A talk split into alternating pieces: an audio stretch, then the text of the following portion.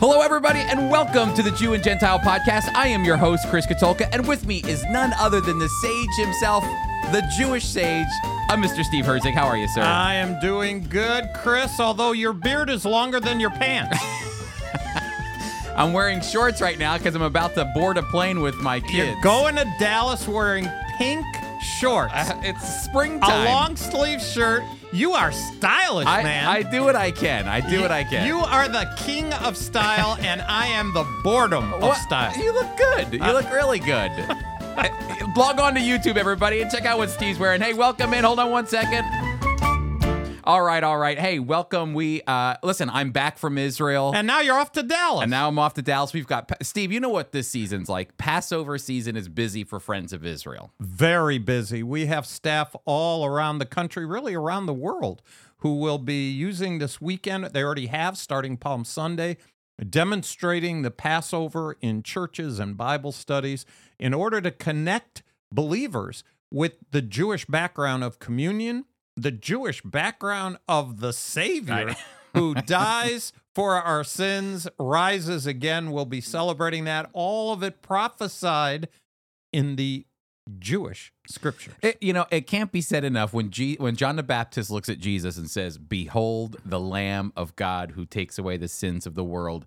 Uh, this is uh, all Jewish through and through, and I always like to I always like to say people I like to remind them. Remember, Jesus was Jewish. You know, he a lot of them don't know that. th- he didn't go to church. He did not go to church. He went to synagogue. He prayed in Hebrew. He- and he didn't eat ham, scalloped potatoes, and green bean casserole, That's- which is what almost everybody is going to be having on Resurrection Sunday. It- you know, I, I have not been able to find the connection between uh, Easter and the ham, but I mean, come on, come on. It doesn't say the ham of God that takes away the sins of the world. It says the Lamb of God. The Greek Orthodox do have it right. I They eat lamb, right? They eat lamb. Yep. Absolutely, they eat lamb. And, and that's but is a that an Jewish anti thing. is that an anti-Semitic? I, I mean, come I on, have no come proof on. that it is, but I think it is. they could have chosen any a filet mignon. They could have chosen something, you know, anything, but they went with a a ham. pig. You go with the pig uh, on Resurrection Day of the Jewish Messiah. It's,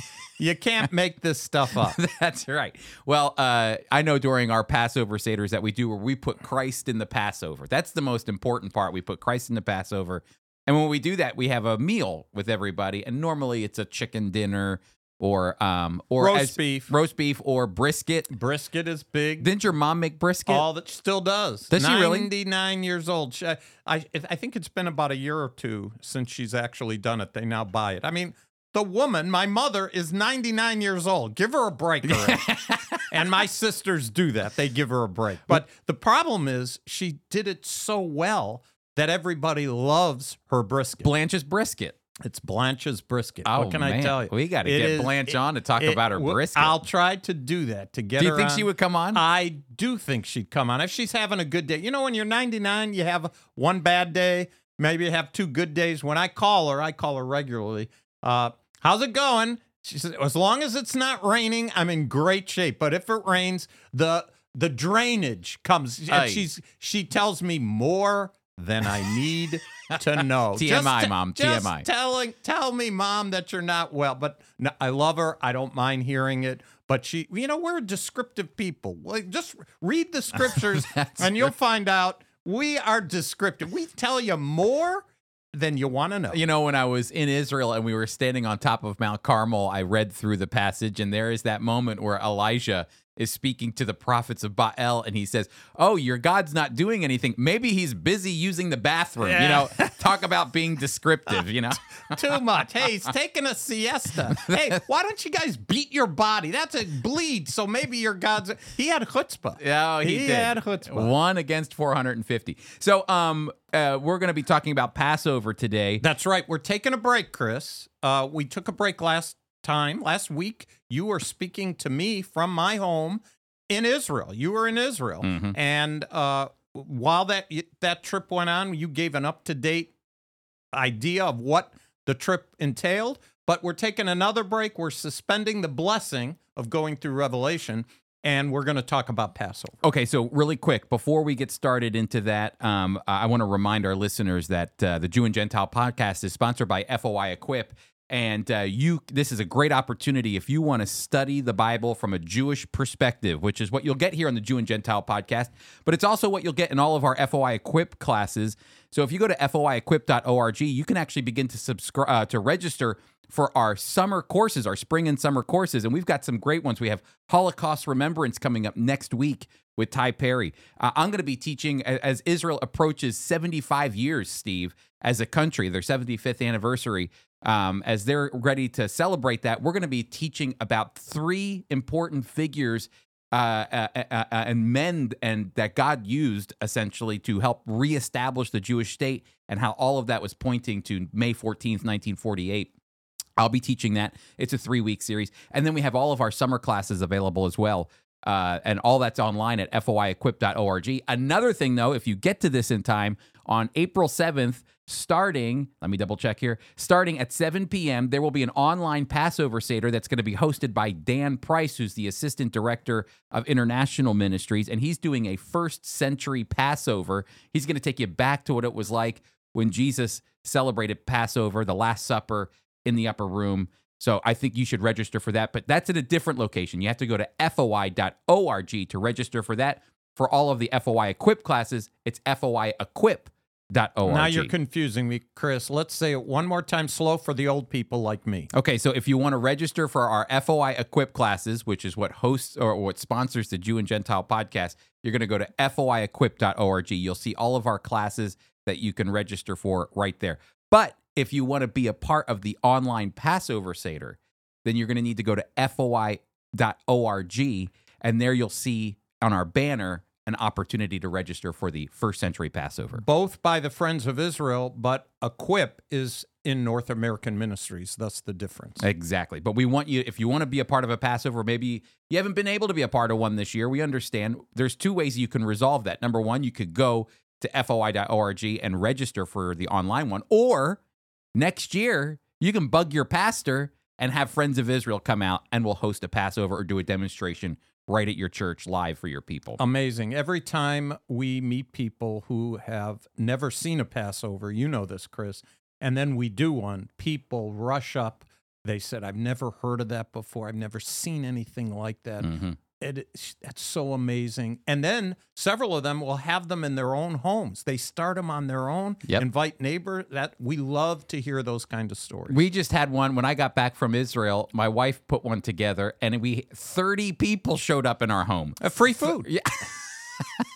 Everybody brought something too. it was like a Ah, okay. potluck. Okay, It was a potluck. And we had brisket. Uh, who who was the one that forked over the money for that one? Our neighbor uh, uh, who's next to us, Give uh, them Jim, a shout out. Oh. That- that's a big deal. Jim Gruccio, big shout out for he comes showing up with a big old brisket for 30 people and uh, and other people brought fantastic food, pizza, pepperoni Oh, pizza. what a Passover. yeah, that's right. So anyway, um, uh, it- it's a good time. Uh, hey, Steve, before we move into Passover, you brought to my attention a very interesting story, and the reason that we're featuring it is because it features a Jewish Canadian.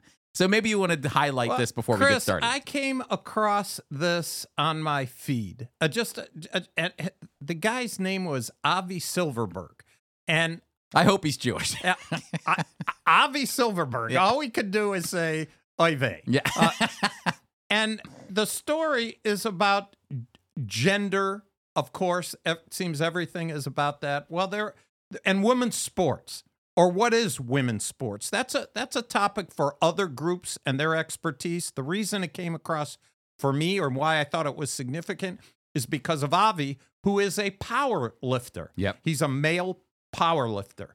And he found out about a woman slash man, uh, gen- born as a man, but became a woman. Transition to a woman. I the language is all, uh, very difficult for me, so thank you. Mhm. He transitioned, and so she, of course, set all the records for women's powerlifting. That's right. But Avi found out that the rules in Canada are I feel today I'm like a I am a they're woman. they're very flimsy. flimsy. Yep. uh, today I'm a woman. Tomorrow, who knows what? I- But today I'm a woman. And All so you have to do is show up and identify as what you want, and boom, you're in that. when he found out that that's all you have to do, and Avi's not a small guy. This guy is a weightlifter. He's a beast. He's got He's a a- beard. he's a beast. uh, but when he found out that this uh, transgender was breaking all the women's records, and then found out that, hey, I could I could do this. He didn't do it because he wanted to break the record. He did it ag- against this person because he just felt it was unfair. So what did he do? You continue. What did he do, Chris? I sent you the story. Yep. He comes in and says, "I'm a woman." Yeah, he got for for one day. I'm a woman for the weight lift for the women's weightlifting competition, all to prove a point.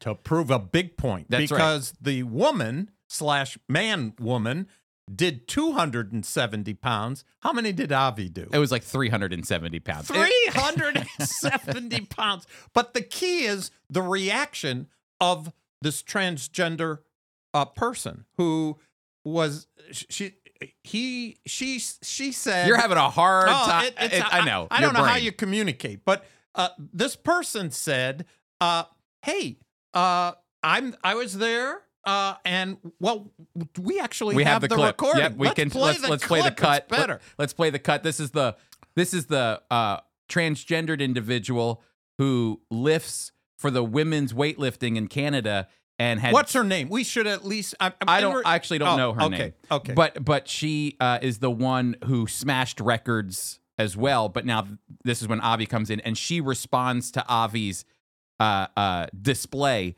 of trying to prove a point here. And so here it is. Yes, uh, somebody did show up at the meet today with uh, malicious intent, and you know what? There was, it was nothing. Um, it was just entirely ignored. People lifted.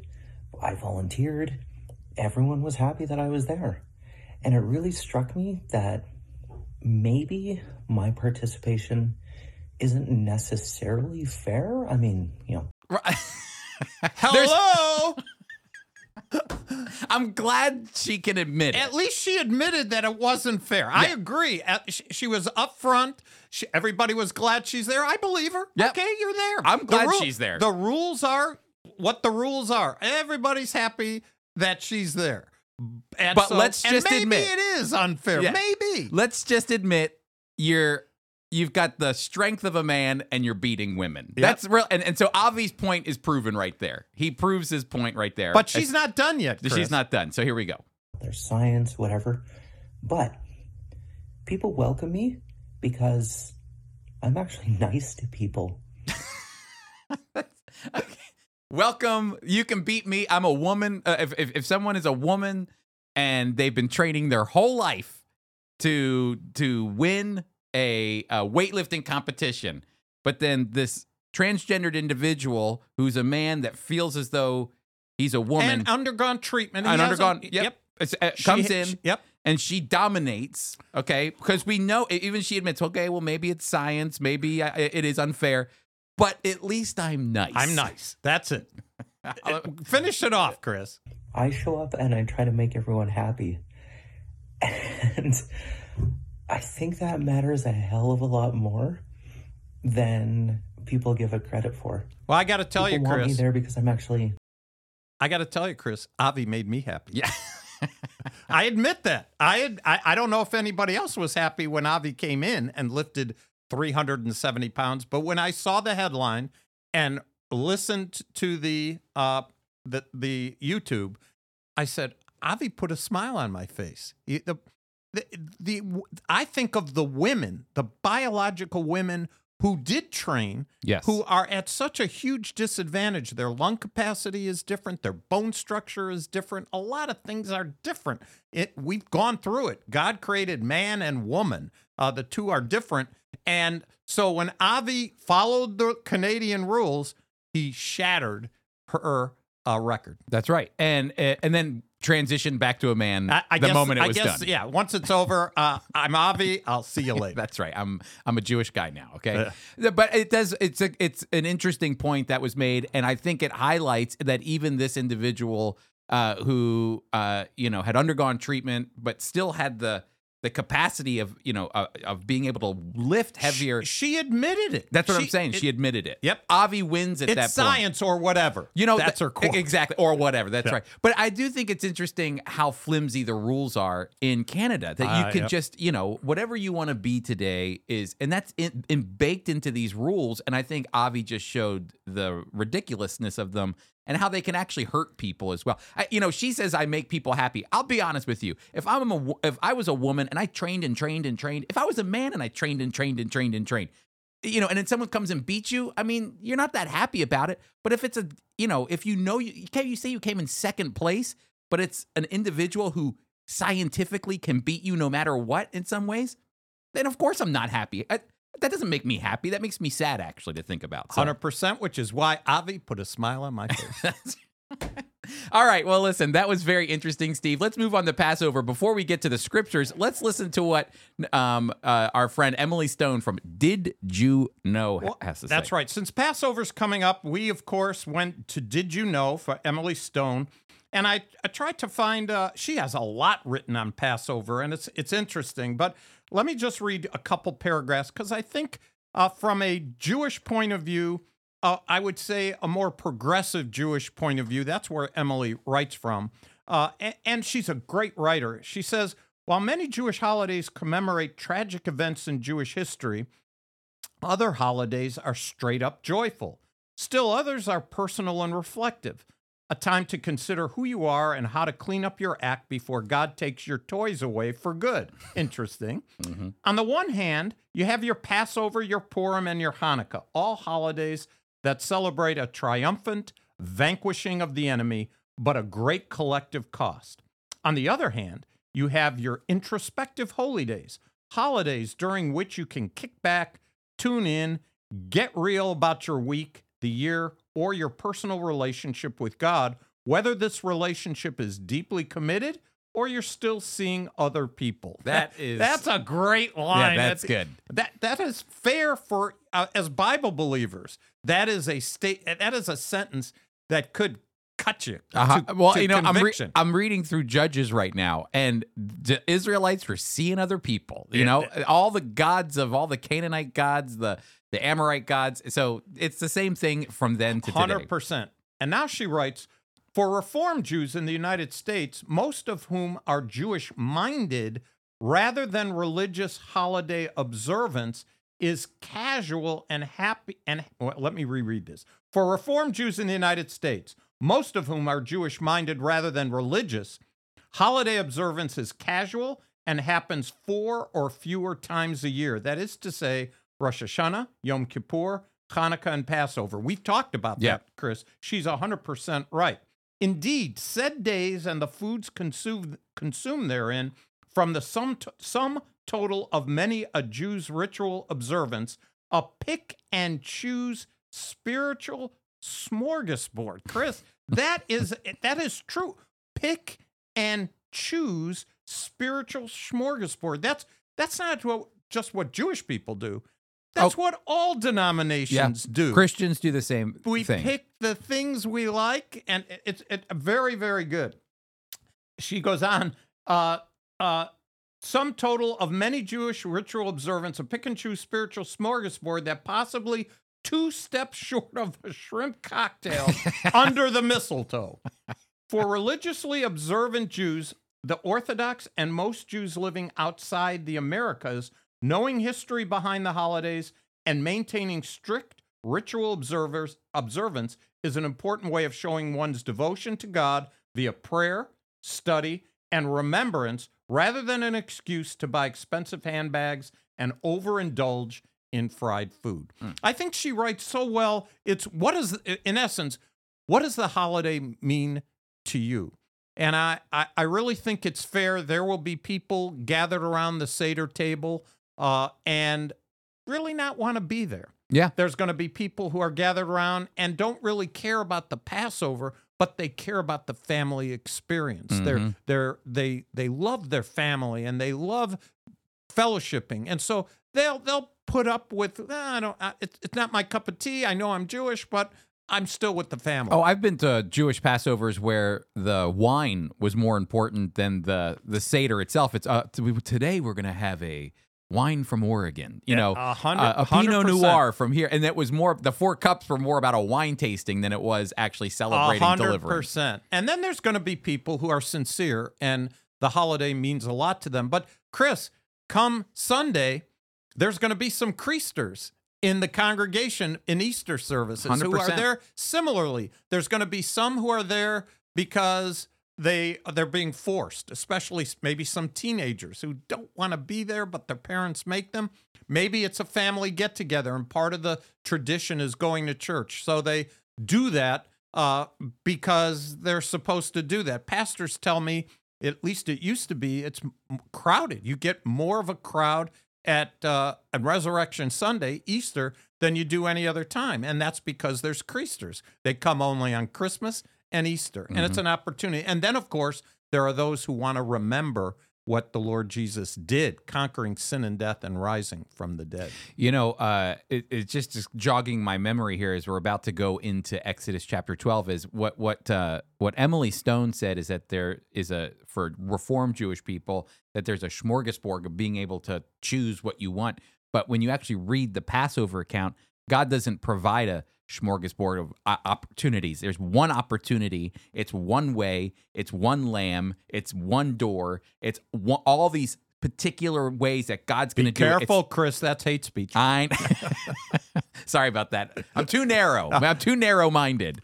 I- but isn't God grace? Isn't he just filled with grace? We're we're all in major trouble and God provides a way. Yep. He provides a way. I you I realize there's two sides to, two sides to a coin, but God provides a he always provides a way. You know, when I was doing a Passover the other day, it hit me as I was going through it that God, it, it- God could have in Exodus 12, and we'll read through it in a moment. But as as God is going talking about the blood that you put on the doorposts and on the sides of the door, That's right, beware, Uh, Peter. That's that's right, the blood. It, it, it wasn't a radish. that's right, the radish It wasn't a tomato.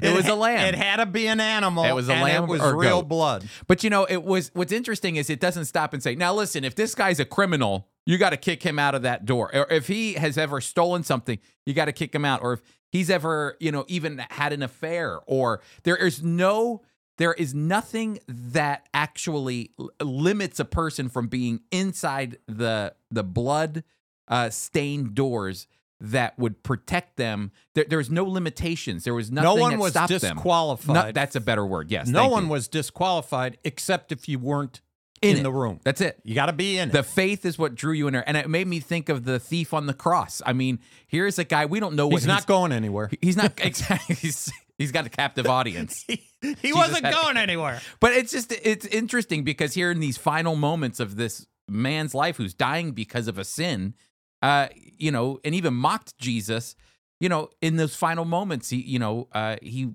he was saved, and God, Jesus said, "I'll see you in paradise." And to think of all those people that the sins of all those people that were inside those doors, but yet it was the blood that covered them that allowed the rat, the, the, the you know the wrath of God to pass over those doors when they saw the blood as a sign. It just made me think of God's grace. It's more than just the fact that God would deliver them, but there's nothing that talks about the the qualifications of what it means to be inside of that door. It's an it's amazing, and Passover is such a it's such an important holiday for the Jewish people. And again, we're talking we're not trying to disrespect anybody, it, peop churchgoers or people go to the seder. Uh, we're we're telling what they would say. There are people in all different classifications, but we meet as Jews to remember redemption. Mhm. That's really what it is. And some people don't care. Yeah. Just like some people don't care about the resurrection of Christ, they don't care about being redeemed out of uh, out of bondage.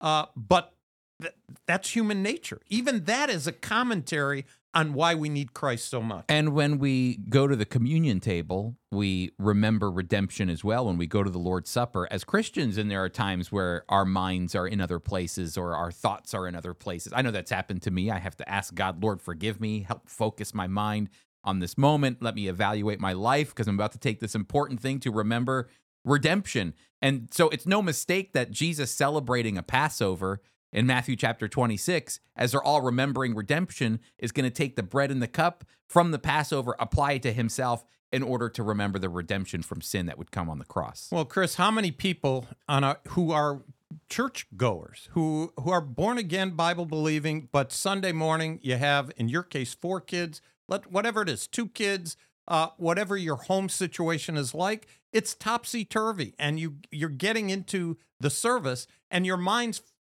a million miles an hour. It takes a while to settle down. At least you're you're telling the Lord, I'm I, I need to make an effort. Mhm. I, I want to be here. It's my desire to be here, even in the circumstances that I am. God understands that, and you don't get any brownie points for showing up to church. Uh, there's no brownie points. You should want to be there regardless of your circumstances, not forsaking the assembly of yourselves, and corporately, even just by your presence, corporately remembering together what God has Mm. done for you. It strengthens the body of Christ. Even when you have people who, you know, that's life, right? Yep. In a congregation, Chris, I know you just did a Passover demo three times in a church that probably had 350 people in each service. And don't you think those each of those people had stuff going on in their world while they're trying to settle down and and listen and all that? Well, I, I always highlight at the very end of, uh, you know, in, in Exodus 12, in the middle of God giving instructions on how he's going to free them from the bondage of Egypt, he goes, Oh, yeah, by the way, you're going to do this every year. And you're going to do this every year and every year and every year as an ordinance, um, a memorial. And I think it's interesting because if God didn't do that, the Israelites would have forgotten. Yeah, exactly. and they did forget. You know, Moses leads them. I mean, God leads them out. Moses is up on Mount Sinai. Moses is gone for 40 days. 40 days. And he comes back down. And what happens? They forgot. They forgot the God that delivered them and they built a calf. And who helped them? Aaron. Yep. Aaron helps them. Yep. He forgot. So I think I, I I always remind people, you know, the reason we take the Lord's Supper as often as we possibly can is because God knows us. He knows that we forget. And uh, that's the reason the whole point is do this in remembrance of me. That same theme is found in Passover to do all these things, to celebrate the Seder, to remember the God who delivered the Israelites from Egypt. And we do it to remember Jesus who delivered us from sin. And even in Israel, where probably the majority of people are secular Jews, they're proud of being Jewish, but they're not religious Jews. Passover's significant in that country. Yeah. Uh, they don't have Easter break. Uh, they don't have resurrection break. Uh, they don't have spring break. They have Passover break. Mhm. That's what the kids call it, Pesach. Yeah. It- and it's Pesach, and everything shuts down. Do you know, uh, you know, because it's also entering into the Feast of Unleavened Bread.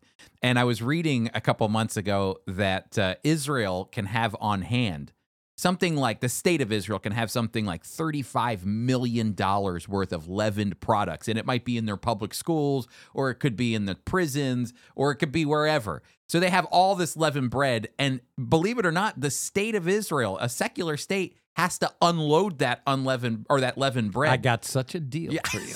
That's right. So a kind Arab Christian man comes and puts a deposit of like $50,000 down to buy all the bread. And they hold that deposit for eight days and then they cancel the contract and boom. And he knows it. and he knows it. Yeah. He does it out of the kindness. By the of- way, that happens in little situations all around wherever Jewish or Orthodox Jewish people are. They actually sell their stove, their refrigerator, even though they've cleaned. We invented spring cleaning, you know. Yes. Uh, so they've gotten rid of all the chametz, all the leaven. Uh, my mother used to line it with Reynolds aluminum. Uh, but the very, very Orthodox go to a Gentile friend and they actually have them buy their refrigerator. It stays at their house. Buy my refrigerator, buy my stove, buy all the all the goods that I have out that I've uh, put outside. Uh, buy it all, and then I'll get it back at the end, and I'll give you a little something for your trouble. Oh, really? They do, yeah. Oh, Oh, yeah. well, They- I know they, they sell it sometimes. I didn't. I didn't know I don't know. they If, I don't know if. Israel. I don't. Oh yeah, they uh, because you know here's what happens. What if there's a little piece of leaven, a little piece of leaven that they missed? They missed, and that, then they go before God. Hey, I saw that leaven. Yeah. and you say, God, I didn't own it. well, it wasn't my fridge. It was that's a Goyish uh, refrigerator. That is you, so- you think I'm kidding? It's no, true. I love that it's trying to trick God. like you know, it's like uh, it's like a lawyer finding a you loophole. see, I don't look at it as trying to trick God. I look at it the way Paul does in Romans 10, zealous. Oh, yeah, We are zealous without knowledge. Hundred. But you're right. I think both of our perspectives are correct. Thus, the Jew and the Gentile. but God, I, didn't own it. I, I didn't, I own, didn't it. own it. It wasn't mine. What? hey, it was that guy's over there. I so it's clean. I'm not guilty. Uh, now you got to admit that is zealous. Oh, yeah, That is 100%. zeal. Yes. that is doing everything you can to make it right. Oh Uh, my goodness. and it doesn't hurt. The the guy gets a little on the side. That's- For, what, and what did he have to do? Nothing. Nothing. He didn't have to do anything. Oh, that is so funny. Well, yeah, that Arab man buys all the thirty-five million dollars worth of I bread bet with you a they dump give him a cut. I, I, I hope they do. I mean, Uh, they should. They should. the, the guy's got all this stuff, and the, he legally has it. He could go and and keep it. Uh, He legally owns. Every court would approve it, but no, he's a nice guy. The agreement is he gives it back. Shouldn't he get a finder's fee? Uh, well, it's funny because it's an official state situation. This isn't like uh, something they do. I hope some- Israel does it. They should give him a little something. Well, Steve, let's read a little bit of the passage here because it says this in Exodus chapter 12. The Lord said to Moses and Aaron in, E- in, E- in Egypt, This month is to be for you the first month, the first month of your year. I always like to stop here and remind people how uh, I, I don't envy Jewish people when it comes to calendars because I have calendars. I have a Friends of Israel calendar, I have a family calendar, and it's you know it's hard keeping up with all those calendars. Jewish people have three calendars they have to keep up with. They have right here the religious calendar. So this is the new year it says Yep. for the religious calendar. Passover will start the the religious year and it will end with the Feast of Tabernacles Yep. in the fall. And so that's one. But then did you ever see the movie Inception where No, it's the no. dream it's a it's a movie about how you go into these levels of dreams, okay? So it's a dream within a dream.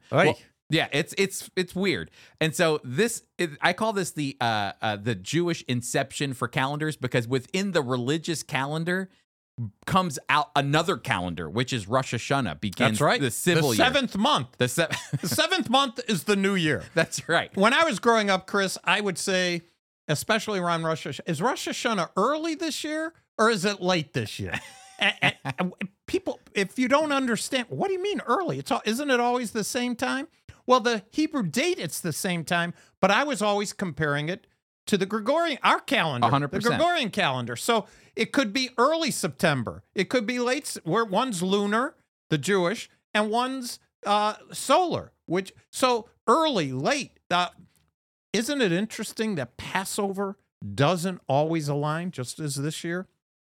It doesn't align the way it did in the first century, Yeah, right? because Pa- of the calendars. Uh, because of the calendars and there is a deliberate there in church history a deliberate moving away to keep uh, every single year passover on uh, on the the proper day and then easter on the proper day. Hmm And and the year right now because Russia so Russia uh, Rosh comes out of the the religious calendar, but it creates its own calendar, which becomes the civil calendar, and the year is five thousand seven hundred and eighty two. correct Uh, and so which was when creation took place according to tradition That's right. And so the there's two calendars there that are with that kind of stem from one calendar, a civil calendar, a religious calendar. So get your mind wrapped around that one.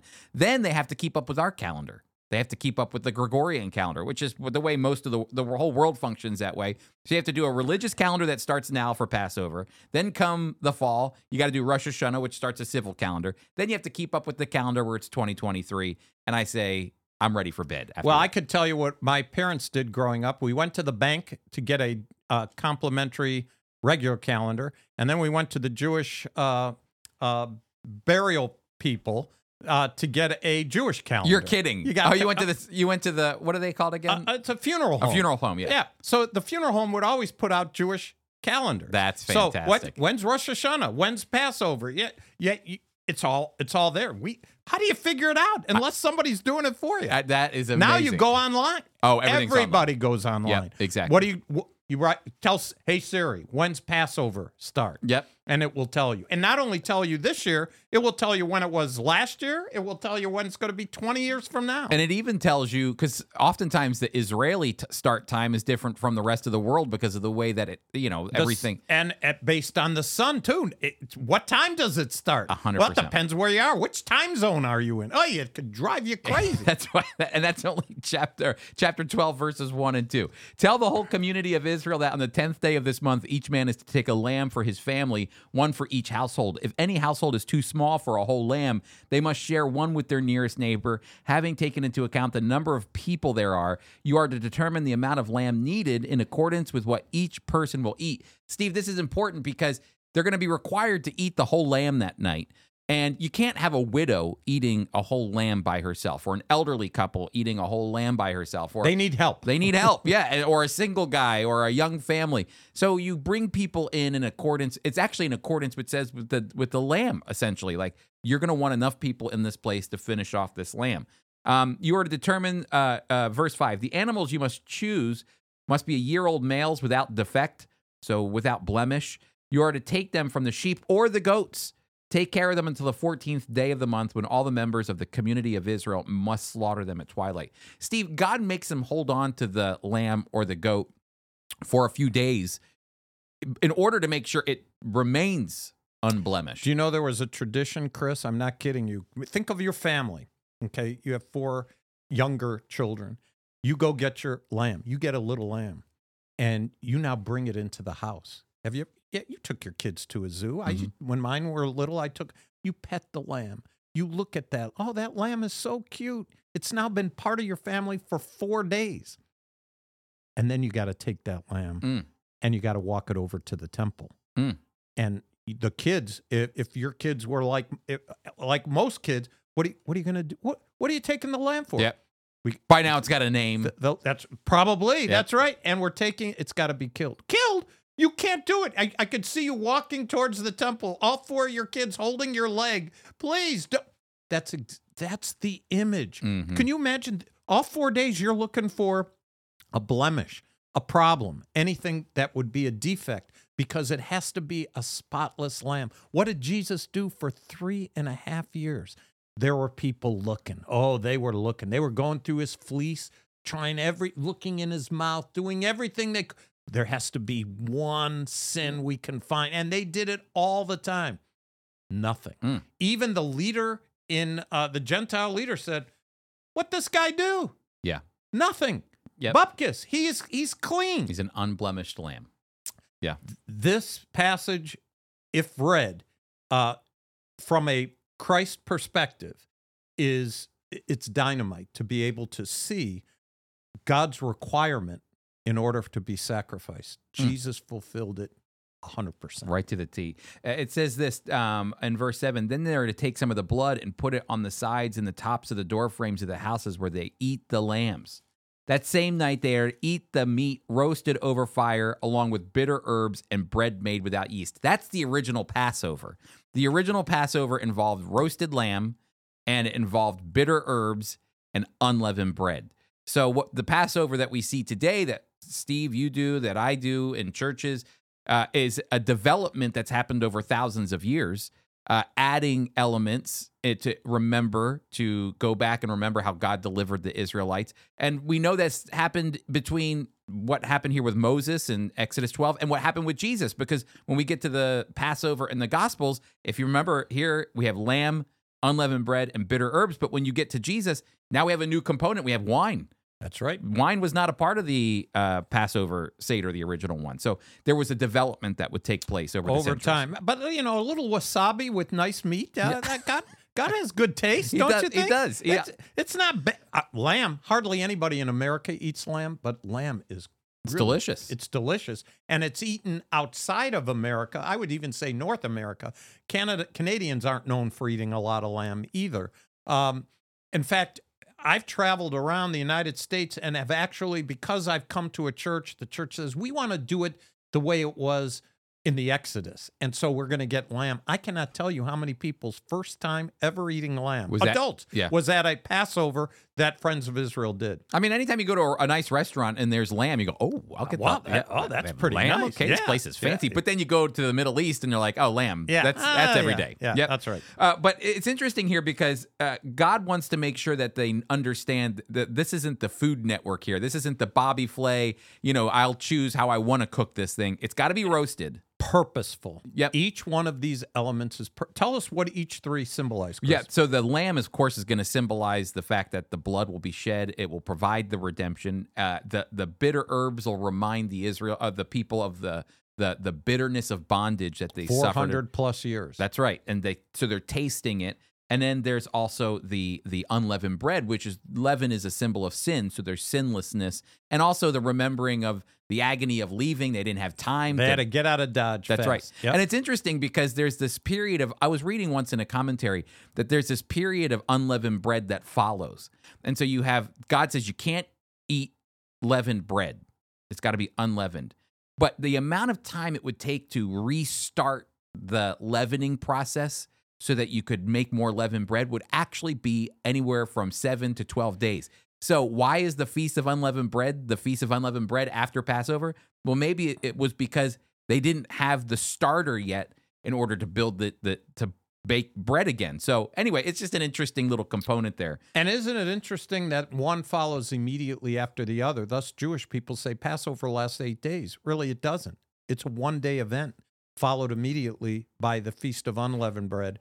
And we look at that as believers and say, hey, we're redeemed by the blood of the Lamb.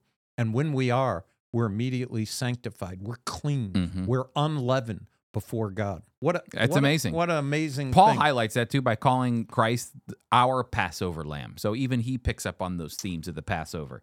Let me go on here really quick, Stephen, and end this here because it says hey, we talk a lot, don't I- we? a, a lot. We think about how long it just took to get to the text. Okay. Ah. so it says, "Do not eat meat raw, boiled in water, but roasted over fire with its heads, legs, in, and internal organs." You know, I think God's setting up a i- image, a picture of a whole burnt offering here. The whole thing must be offered up to God. Do not leave any of it until morning. If some of it's left till morning, you must burn it. And this is how you are to eat it: with your cloak tucked into your belt, your sandals on your feet, and your staff in your hand. Eat it in haste. It is the Lord's Passover. It's his Passover. Mhm. He's the one making it happen. Can you imagine, Chris, when this happened? Pe- what were they to do? Nothing. They just wait in the house. Yep. That, I mean, they, they have the, they have to have their lamb, but it's okay. We're going to eat dinner. God told us what's on the uh, menu, and then you wait. And I would imagine, uh, you know, in Cecil B. DeMille's version, you heard screaming and pain and yelling uh, of the of the people who were first born who died. I don't know if that's true or not, but I do know there's just waiting, and God does the work. Mm-hmm. It's it's amazing, and He still is in the business of doing the work. It's a once and for all work, and now it's are we by faith going to receive the work? And step into the home, essentially. Got to step into the And home. you have to imagine how weird. That, I mean, most Hey, here's this is what God says. You're going to take a lamb, slaughter it. You're going to put the blood on the. Then you're going to wait in there, and you just uh, wait. Okay. I got to tell you that you know I would want it. There was no telephone. I bec- you know the way, especially I am. I am I doing this right? you know, we got to fill out forms at Friends of Israel. Wait a minute, I don't want to do this by myself because I don't know if I.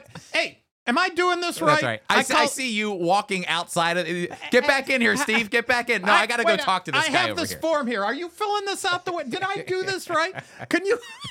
I would be in major trouble because I'd be. I want to do it, but I'd step out and boom. That's that right. That's when it. the that's when God's wrath would fly right past you. Right. But at least I'm not a firstborn. That's. I'd oh, that's a good point. You'd be spared. I'd be spared. See, I'd be gone. be out there looking.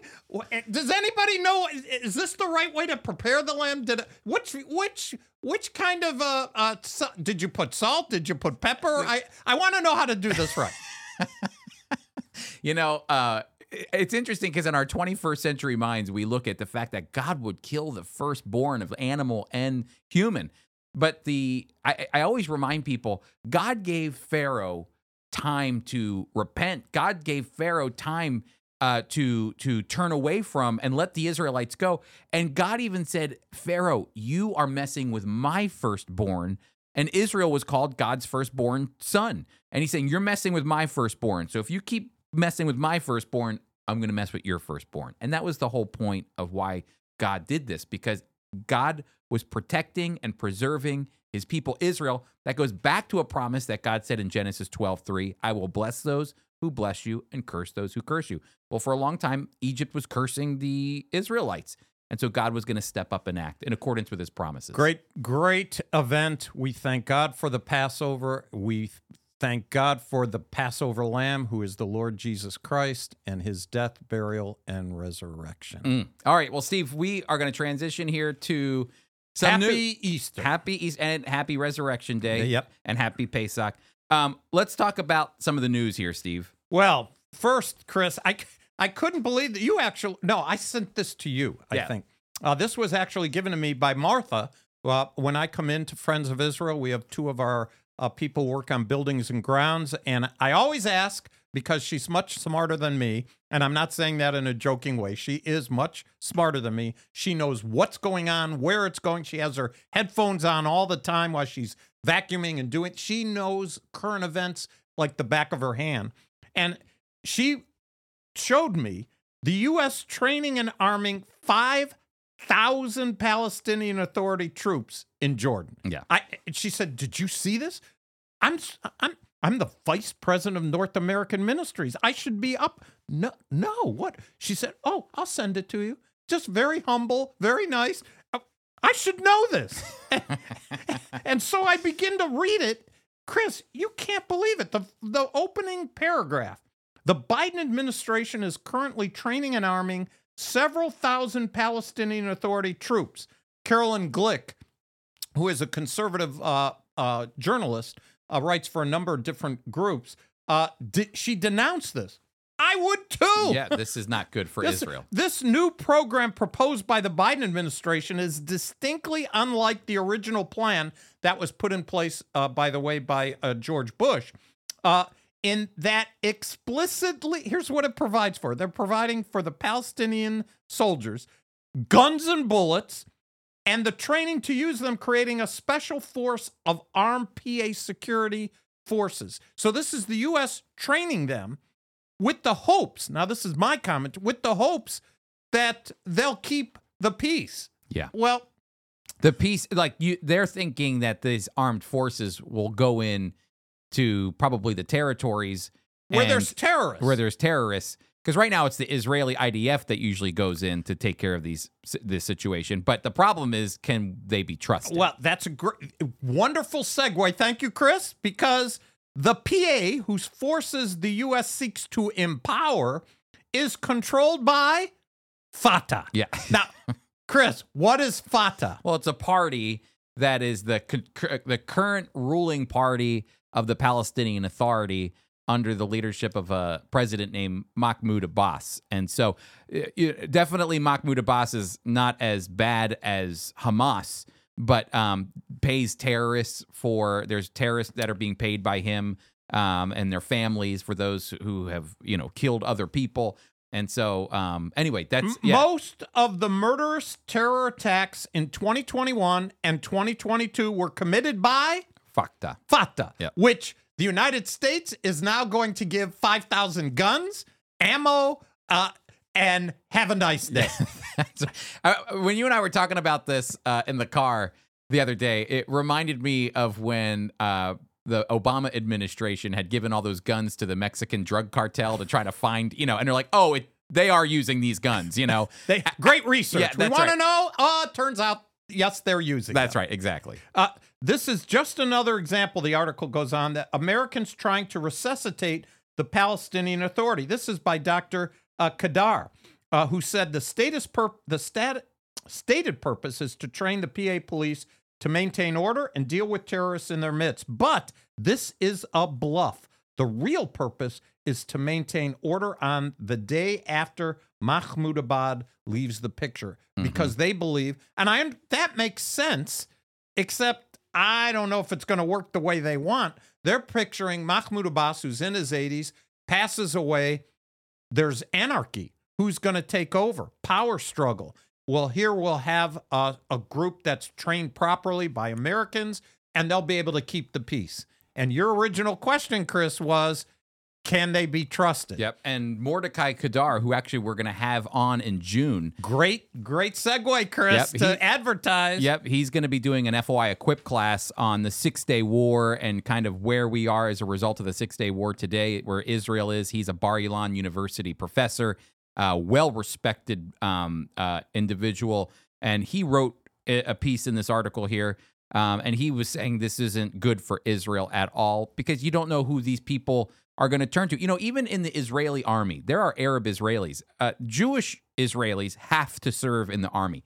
Arab Israelis, whether they're Christian or Muslim, it's not a requirement. You can do it if you want. It's it's it's And some are very, uh, we've heard very positive Oh, things. 100%. They, Very they want to serve their country, but it's an option because they don't want people coming in and ruffling the feathers. Well, how do you how can you who can you trust here because what happens if it's your family? You know, the Palestinian authorities, fa- you know, someone in the family and you're in the army. Well, I'm not going to No, I'm on my family side. I'm not on, you know, the the government side. And the big problem that they do have and I see the big problem is that once Mahmoud Abbas does die or moves on after his very long term, uh Hamas could enter into the West Bank, and this could be a big problem. So I understand what they're trying to do, but the question is whether or not they can trust Yeah, the it's outcome. it's I, it's very difficult. I agree, but I'm not sure about the wisdom of that. All right. Well, here's another one, Steve. Uh, as the Palestinians are, you know, arming an, or the U.S. is arming a Palestinian army there.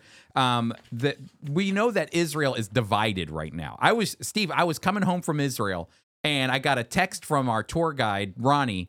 Are you in the airport? And I said, Yeah, I'm in the airport. And he says, Did you make it through security? I said, I'm just about done. I had gotten 50 people through Israeli security, and he goes, They're shutting the airport down because uh, the unions were striking because of Netanyahu and the judicial reform. And so the whole country, I mean, there were protests going on. They were shutting down highways. All these unions were shutting. So there's division in Israel, big time division. Um, but I like this editorial piece that came out from the Jerusalem Post, which said this Passover, a time for divided Israel to unite, to celebrate together. And that's because the spirit of unity should inspire Jewish people in Israel and across the world through Passover. Because Passover doesn't matter if you're conservative, liberal, for Netanyahu, for judicial reform, against it, whatever. You all sit down at the table and remember, like you said, deliverance from Egypt. And so that's really important. It's a time of unity. And you know, I- I'm glad that Israel does this. Like you said, no matter whether you're secular or religious, you're celebrating Passover. But you know, I was reading a Wall Street Journal article and saw a lot of news sources tap you know, tapping into this new poll that came out that showed that a massive decline in some of the uh, you know, the the the glue that binds the fabric of our nation together, which is faith, family, and and and patriotism, and all of these major things that glue us together as a as a culture patriotism believing in god and and wanting to have a family uh, these bedrocks to our our our our our, our country are falling apart. They're declining and so we have nothing that we unify on and so we're all just a bunch of divided people going in opposite directions well maybe israel can lead the way here in understanding that even in the face of division uh, which I understand the reason they're divided. Passover is a time to unify. Well, you know, Chris, uh, I'm a little older than you. I come from a Jewish background, but I could tell you on uh, Good Friday, what's called Good Friday, uh, m- back when I was a child, most you knew it was a special day, and because voluntarily, businesses, uh, schools, everything shut down because people knew this was a it was a Christian day, but it was remembered. I don't know today, Good Friday, if it's if uh, you could tell something is different. Mhm. People are going to Mexico and to Bermuda and to Florida, Dallas. uh, to Dallas. ah, it's summer. Uh, I mean, it's spring break. I get that, but there is there is a moving away from the special uniting that used to be in Israel. They still have it. They Mhm. s- Passover and patriotism. yeah.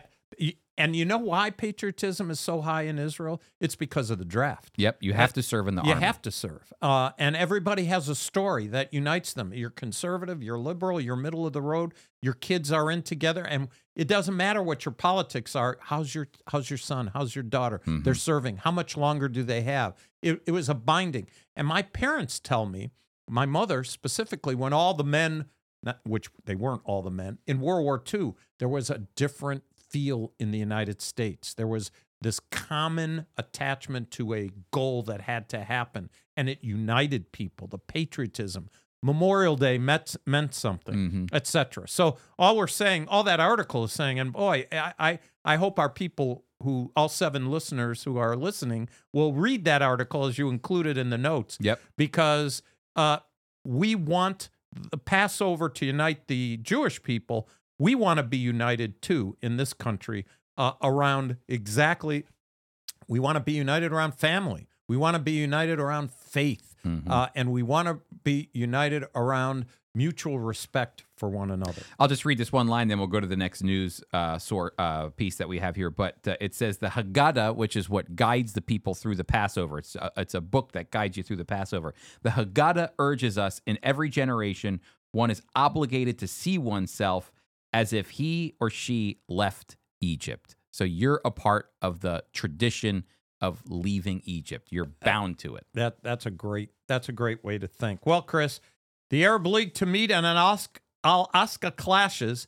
Netanyahu says we're committed to calming tension. Oh, is there tension? You were there when there was some tension. Oh, there was, te- uh, uh, you know, you didn't. I didn't see anything, but uh, when, the moment we entered Jerusalem on a Friday, the slides, Ramadan. Ramadan started, and uh, the city gets closed off. I mean, you gets pushed back, um, and you have to go through security because a lot of Palestinians are coming from the Palestinian territories to the Dome of the Rock and to the Al Aqsa Mosque in order to worship on Ramadan. And there's fasting going on during the day, so people are hangry, you know, and I love that word. they're Hang- ha- they're hangry, and so you know we had to really restructure. Dr. Jim Showers, our CEO, did a fantastic. Friends of Israel did a fantastic job of of kind of orchestrating working around Ramadan.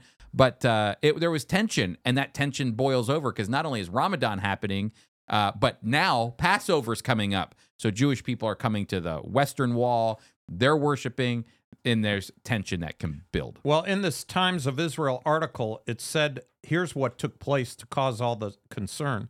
An unidentified Palestinian man testified that masked youths barricaded the doors to the mosque shut. So they locked themselves in and refused to let anyone who was already in out. Daring, now these are my words after the article, daring, okay, come get us. Yep. We're not coming out. We're not letting them out. Now the Israeli Israelis are called in there for the security. They oversee the security. And so they got to be the bad people to force the door open. And so when they did, they were attacked which so, so they had stones in the mosque. Yep. Where they they brought them in and fireworks. Yep. It wasn't July 4th there. so here you're a soldier. And how old is a typical soldier who do this job? In the tw- in teens, twenties. 19, 20, 21 years old. They've got to come in, and now they're being pedaled, pummeled with stones and fireworks going off.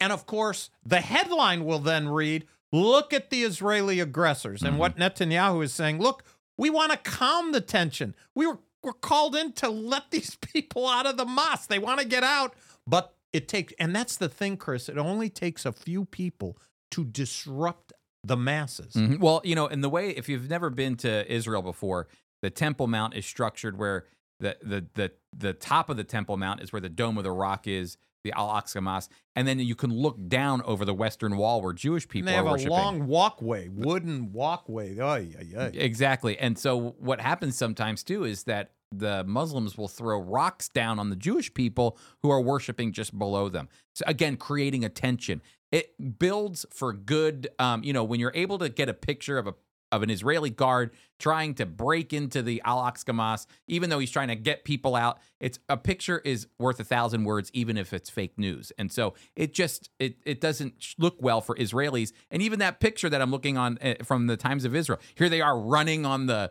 on the Temple Mount. That's just such a sensitive area.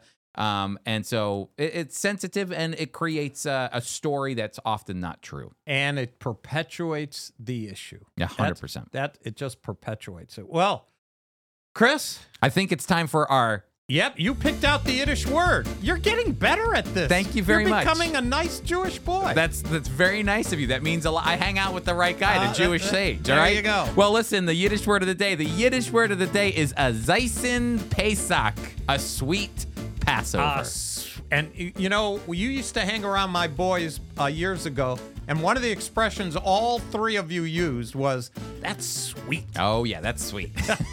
I remember that. Well, you know what's funny about a sweet Passover is I love the Hillel sandwich. I love that there's a sandwich that you make during the Passover where you take two pieces of unleavened bread and you smash some horseradish, but then you smash some haroset, which is like a sweet apple mixture. And Hillel wanted that on there. Rabbi Hillel, a contemporary of Jesus, wanted that on there because he was tired of eating only bitterness. He wanted something sweet to remind us. Bittersweet. That's right. Bittersweet. To remind us of not only the bitterness of bondage, but the sweetness of freedom. So Perfectly said. a sweet Passover. a we don't want a bitter Passover. We want a sweet. a sweet Passover. Hey, everybody, thank you so much for being a part of the Jew and Gentile podcast. Hey, uh, oh, there's a lot going on. A lot. Be sure to go to foiequip.org, and there you can sign up for all of our spring and summer classes. Get on it now. We've got Ty Perry that's going to be doing Holocaust Remembrance on April 13th at 7:30 p.m. Eastern Time. I'll be teaching about Israel's independence and the leaders that helped them get there. Again, you can register. That'll be in May uh, for three weeks. You can register for all these classes by going to foiequip.org. Hey, thank you so much for being a part of the program. We'll see you next week.